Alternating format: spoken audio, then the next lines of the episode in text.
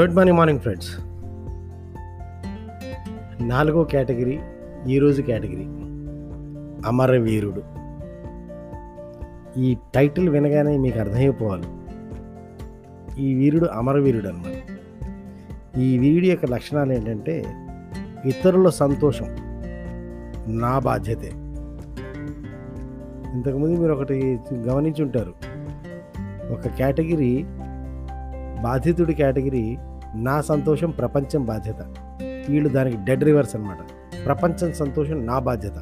నేను ఏమైనా పర్వాలేదు నేను నాశనమైనా పర్వాలేదు నా జీవితం మొత్తం కోల్పోయినా పర్వాలేదు.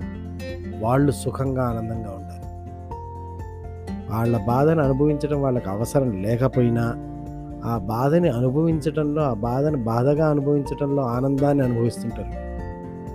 అందరి గురించి తామే కష్టపడాలని భావిస్తూ మ్యాజిక్ ఏంటంటే వీళ్ళు కష్టపడుతున్నారన్న సంగతి కానీ వీళ్ళు త్యాగాలు చేస్తున్నారన్న సంగతి కానీ లేకపోతే వీళ్ళు బాగా అవతల వాళ్ళ కోసం మొత్తం సర్వస్వం పోగొట్టుకుంటున్నారన్న సంగతి కానీ అవతల వాళ్ళు గుర్తించాలి అని మళ్ళీ ఆరాటపడుతుంటారు.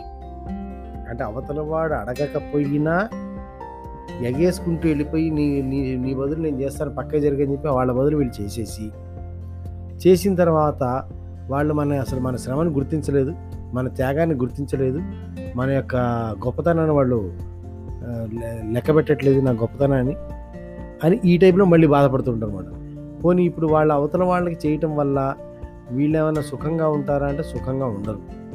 వీళ్ళకి ఏదైతే పోగొట్టుకున్నారో ఆ పోగొట్టుకున్న దాంట్లో పోగొట్టుకోవడం వల్ల వీళ్ళు ఏదైతే బాధలు అనుభవిస్తుంటారో ఆ బాధను అనుభవించడంలో కూడా వీళ్ళకి ఓ గొప్ప ఆనందం అనమాట ఆహా నేను కాబట్టి కదా ఇంత త్యాగం చేశాను. నేను కాబట్టి కదా ఇతరుల సంతోషాన్ని నా బాధ్యతగా స్వీకరించాను. ఇది కదా మానవ జన్మకి సార్థకం.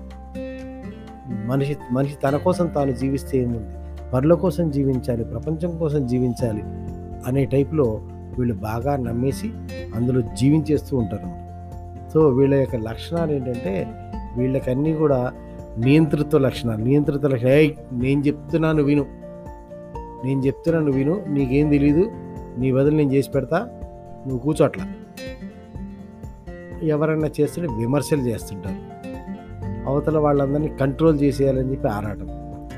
బాధితులు వీళ్ళకి బాధ కలుగుతూ ఉంటుంది. ఎఫ్రీ ఎప్పటికప్పుడు ఎప్పటికప్పుడు అవతల వాడు వీళ్ళని వెంట్రుకలాగా తీసి అవతల పడేస్తూనే ఉంటాడు. వీళ్ళకి బాధ కలుగుతూనే ఉంటుంది. అయినా సరే మళ్ళీ రెండోసారి వచ్చేసి టేక్ కేర్ అనమాట అది అదే సినిమా రవితేజ అను శివబాలాజీ అల్లరి నరేష్.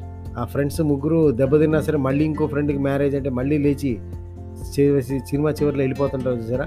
అలా అనమాట వాళ్ళు మొత్తం పోగొట్టుకున్నా సరే మళ్ళీ ఇంకోళ్ళకి అవసరం ఉందంటే మళ్ళీ లేచి వెళ్ళిపోతుంటారు అనమాట సో బాగా కేర్ తీసుకుంటుంటారు అవతల వాళ్ళ మీద. ఏ ప్రతి పని పర్ఫెక్ట్గా అవ్వాలని చూస్తుంటారు. త్యాగమూర్తులు.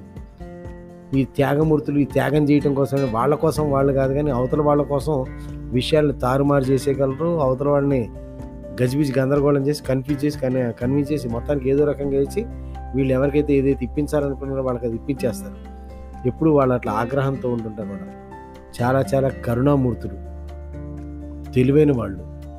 కానీ దూకుడుతనంతో పాటు వీళ్ళు బేసికల్గా ఎక్కువ కాలం నిరాశలో ఉంటుంటారు అనమాట ఈ నిరాశ అంటే వీళ్ళ గు- శ్రమను గుర్తించట్లేదు ఏమీ చేయట్లేదు అనే నిరాశలో ఉంటుంటారు అనమాట మళ్ళీ మళ్ళీ చెప్తున్నాను ఫ్రెండ్స్ ఈ కేటగిరీస్ వాళ్ళందరూ కూడా ప్రొఫెషనల్గా వాళ్ళు ఉన్నత స్థానాల్లో ఉండొచ్చు కాక ఫైనాన్షియల్గా కూడా వాళ్ళు ఉన్నత స్థానాల్లో ఉండొచ్చు కాక సామాజిక పరంగా వాళ్ళు ఉన్నత స్థానాల్లో ఉండొచ్చు కాక కుటుంబ పరంగా వాళ్ళు ఉన్నత స్థానాల్లో ఉండొచ్చు కాక వాళ్ళు మిగతా ఏరియాలో ఎట్లా ఉన్నారు అనే దాంతో సంబంధం లేకుండా ఓన్లీ మనీ ఏరియాకి వచ్చేసినప్పుడు వీళ్ళ యొక్క బిహేవియర్ వీళ్ళ యొక్క థాట్ ప్యాటర్ను వీళ్ళ యొక్క మోడల్ ఆఫ్ యాక్షన్స్ ఈ మోడల్లో ఉంటాయి.